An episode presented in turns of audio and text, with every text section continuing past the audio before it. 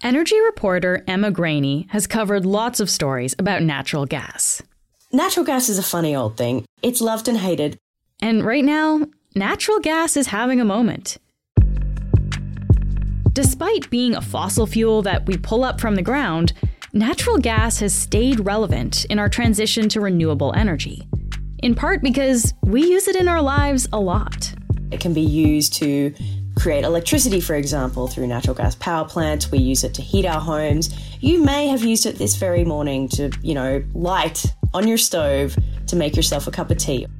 And last week, Enbridge, who you probably know as your gas company, placed a big bet on its future by buying three natural gas companies.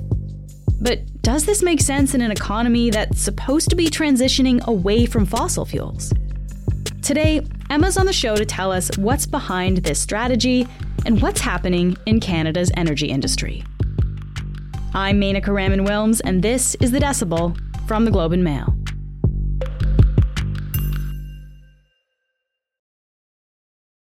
Emma, thanks so much for joining me. Lovely to be here. I'm wondering if you can just give us an overview, Emma, of the acquisition that Enbridge made. So, what is important to know about this deal from last week? So, these were giant deals. Um, so, it decided it's going to buy three US natural gas utilities for $9.4 billion United States dollars, that is, US dollars. And that's billion with a B there. Okay, yes. Billion with a B. USD um, to create the continent's largest natural gas utility. So this is huge. So as well as the deal, Enbridge announced it was also going to launch one of the largest share sales in Canadian history to help fund this deal. Hmm. So we're not just talking cents and dollars here, we're talking a huge amount of money. Okay, so this is a lot of money. They're they're taking on some debt, this massive share sell off to actually make this happen. Uh, it seems like this is a very substantial deal for Enbridge. Uh, what is what has the company said about why it actually decided to go through with these acquisitions? So, what Enbridge wants to do is diversify its offerings.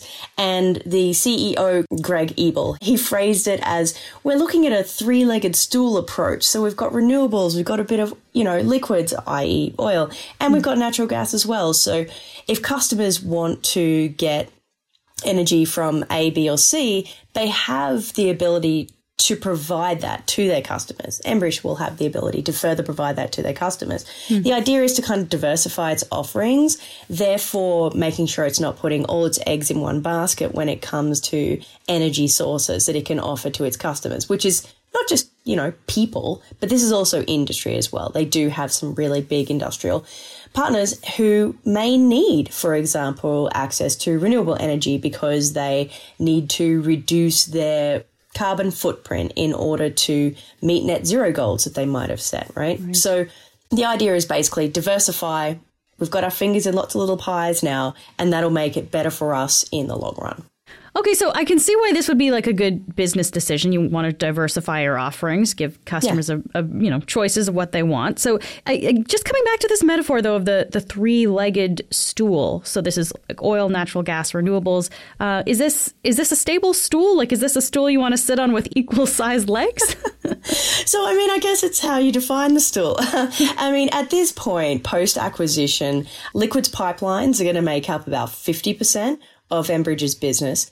Gas transmission is going to make up about 25%. Gas distribution is 22%. And then renewables is 3%. So maybe don't hmm. lean too hard on the renewables side. Um, but when you do look at it in terms of like liquids pipelines, gas transmission, and gas distribution, that is where you're seeing a more holistic three legged stool approach that's probably not going to topple if you have a couple of beers and sit on it. Okay. okay, I see. Okay, but renewables is three percent. You said so. That's not that's not super substantial. And uh, I mean, if you look at a lot of their their advertising that they're putting out these days, right? They're they're focusing on renewables because this is a lot of the talk. A lot of a lot of companies are and customers are looking for this kind of thing. But it is still a very small percentage of their makeup. It is, yeah, for sure. And like Enbridge, um, I mean, it does have a net zero by 2050 target. And it has some, you know, midway targets as well. So it wants to reduce emissions intensity by 35% by 2030, for example. But what's interesting about Enbridge is it's kind of not just talking about it because they have actually tied executive compensation to delivering on these environmental, social, and governance goals or ESG targets, mm. right? And what's interesting as well about Enbridge is that they're also looking at scope three emissions. So those are emissions that come out you know, end use by consumers. So, like when you burn gasoline to run your car or natural gas to heat your home. Yeah, that's a way of like classifying emissions, right? Like scope one is like getting it out of the ground. Scope three yes. is like the final stage. Yeah. exactly. And, that, you know, that's a tricky old thing for companies to measure, right? But Enbridge has been tracking and reporting scope 3 emissions since 2009. So it you know, it does have a plan on how it wants to get there and it is investing in renewables and lower carbon infrastructure. So that does include wind and solar power generation, hydrogen as well, and renewable natural gas. Uh, that's all part of what it's looking to to kind of reach net zero by 2050. Hmm.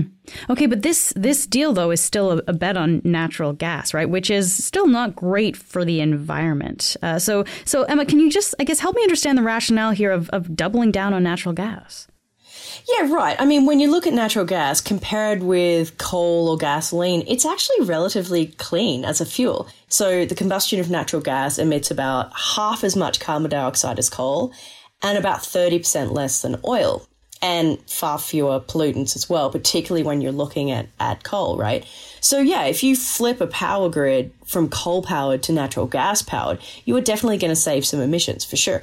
Um, and in fact, the US is a really interesting example because it substituted gas for natural coal in a lot of regions, and it's actually helped reduce power sector emissions to mid 1980s levels. So that's nothing to be sneezed at. Mm. But the end of the day, it is still emitting a bunch of carbon dioxide. So it's comparatively clean, but it's not clean, clean. However, Enbridge and, in fact, the fossil fuel sector here in Canada, and I would say North America, potentially globally, are of the mindset that natural gas will play a huge role in the energy transition. And the reason is that natural gas, when it comes to electricity particularly, can be used to provide reliable baseload power mm. because wind and solar, they have intermittency issues, right? So they're not you know, the sun is not shining and the wind is not blowing all the time. I mean, there are other solutions in the works when it comes to battery storage or looking at geothermal yeah. for, you know, baseload reliability. But natural gas is really seen as the tool that will provide that reliable, secure, and affordable option for people to be able to turn on their lights, for example. And mm. so this deal really does just underscore how much faith Enbridge and its CEO, Greg Ebel, have in natural gas as a continued part of the global energy transition mix.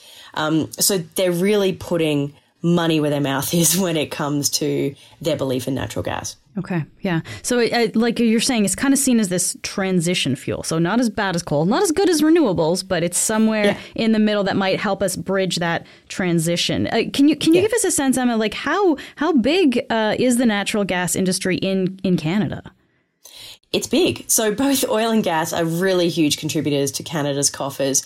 Um, we're the fourth largest producer of crude oil and the fifth largest producer of natural gas in the world. So to put this into perspective, about 22% of Alberta's total revenues came from oil and gas in 2022. And when you look at revenues on a national scale, natural gas and oil generated about $105 billion for Canada's GDP in 2020, right? Mm. So it's big. What's actually interesting is that natural gas, like every fossil fuel, like every commodity, it's got some wild fluctuations in the prices. But in November 2022, so yeah, last year in November, Western Canadian natural gas production actually hit an all time high.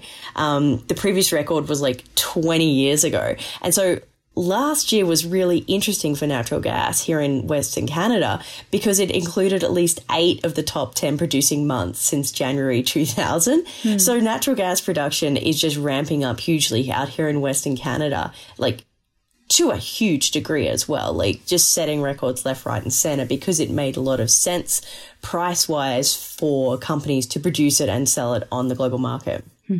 Can you just spell out for us though? Like, obviously, this is an, an important uh, sector for Canada. What yeah. what is the environmental concern with with natural gas? Like, what is actually the issue here with extracting it? It's not as bad as coal, but but what what is the problem? The natural gas ecosystem is a little bit guilty of having a lot of methane leaks. So that's a really powerful greenhouse gas. And obviously that's not good. So there's problems in terms of where they happen, um, how much they're measured. And that's really bad for the environment as well. Um, so the problem is for environmentalists in particular is that when you're burning a fossil fuel, you're creating carbon dioxide. And why would you burn a fossil fuel to make electricity when you could just use renewables and then use different kind of backup technology to provide baseload power, which means you're not producing any carbon dioxide as opposed to just using natural gas when sure, it's a lot cleaner than coal, it's a lot cleaner than oil, but it's not clean, right? It's not nothing. And not nothing for a lot of environmentalists is obviously worse than nothing. we'll be back in a moment.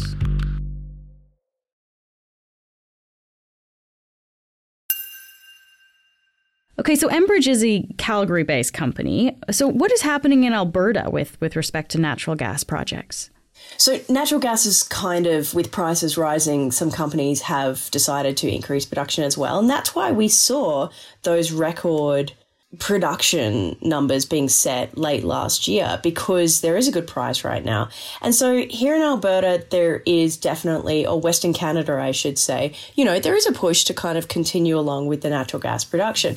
Um, one of the concerns, though, that has been raised is well, what about natural gas power plants? How come we don't have any of those on the books? Or why aren't we getting enough of those to ensure that we can keep providing electricity? One of the other big things that has come up politically here in Alberta is the provincial government's pause on renewable energy project approvals.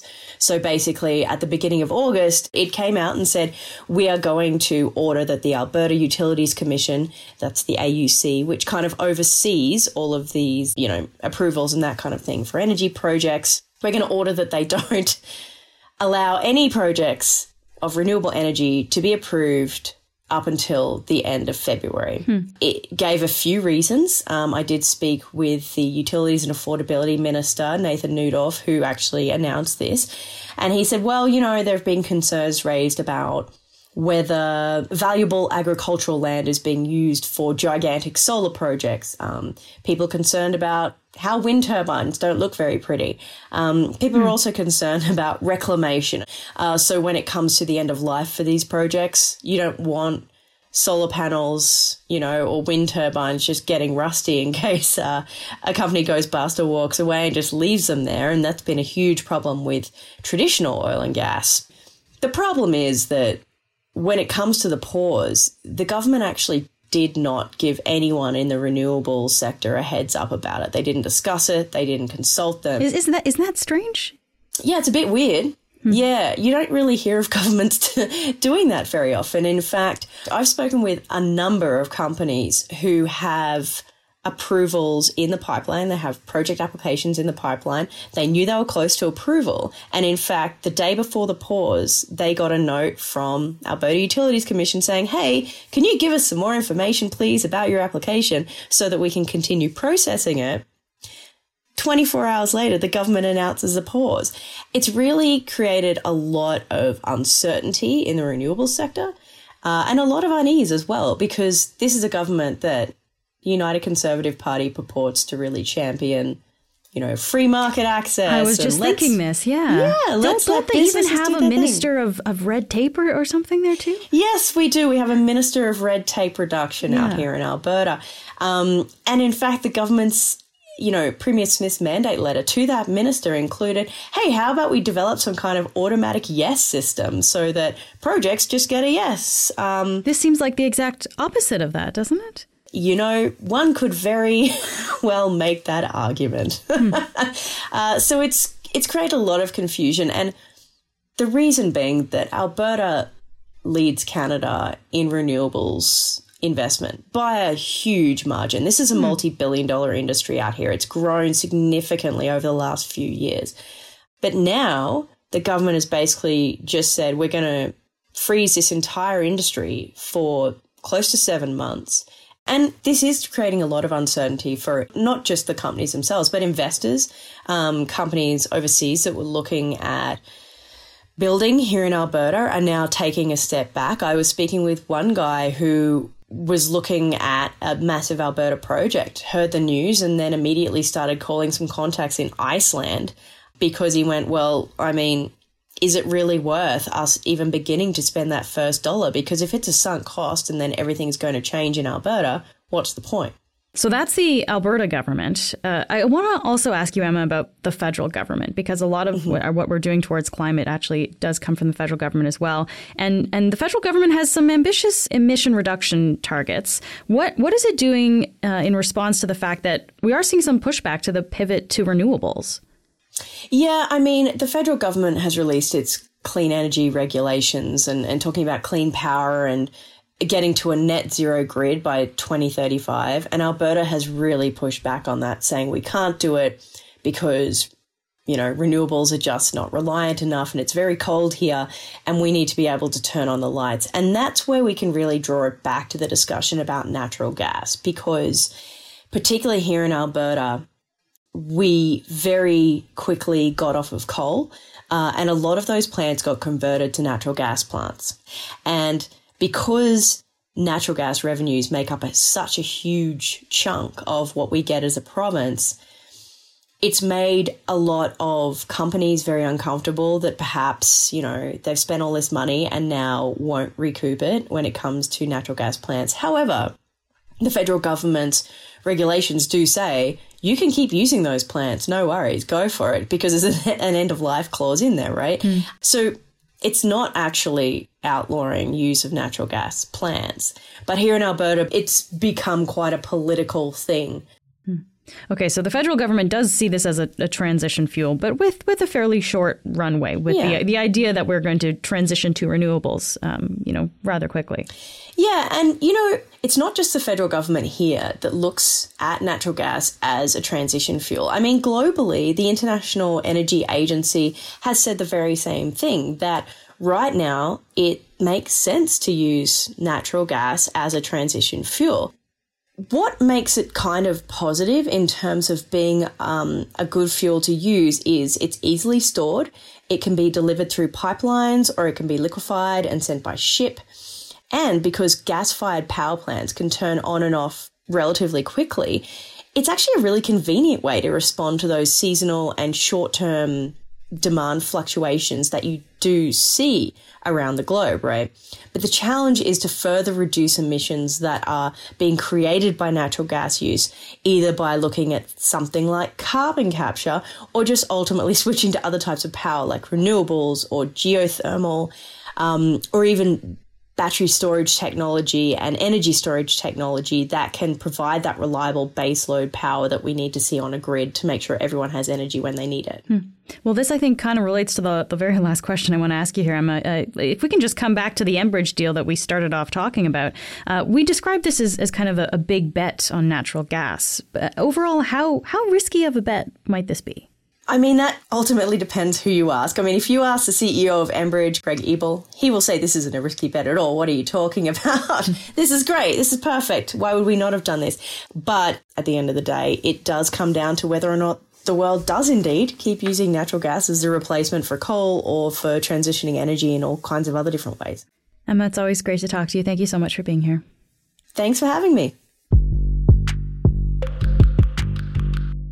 If you've been following the news and listening to the Decibels coverage, you'll know about the Greenbelt and how the Ontario government has been handling it. And you probably have a lot of questions. So we're going to answer them. Anything you want to know about the Greenbelt and how this saga has played out. Just send us an email or a voice note to thedecibel at globeandmail.com, and you might be featured in an upcoming episode. That's it for today. I'm Menaka Raman Wilms. Our producers are Madeline White, Cheryl Sutherland, and Rachel Levy McLaughlin. David Crosby edits the show. Adrian Chung is our senior producer, and Angela Pacienza is our executive editor. Thanks so much for listening, and I'll talk to you tomorrow.